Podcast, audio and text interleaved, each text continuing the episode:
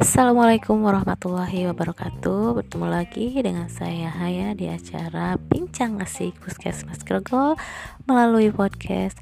Baiklah kita hari ini kedatangan narasumber Untuk membahas masalah vaksinasi. Oke ketemu dengan Ibu Eli Yuliawati. Apa kabar Ibu Eli?